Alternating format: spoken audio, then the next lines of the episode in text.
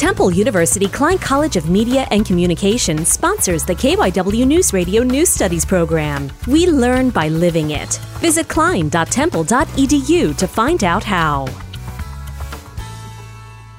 Puerto Rican arts and culture thrives in Philadelphia thanks to Taller Puertorriqueño. The community based organization's purpose is to preserve, develop, and promote art through the array of activities they offer. Miguel Rosa is an upcoming Puerto Rican artist from Philadelphia and a member at Taller.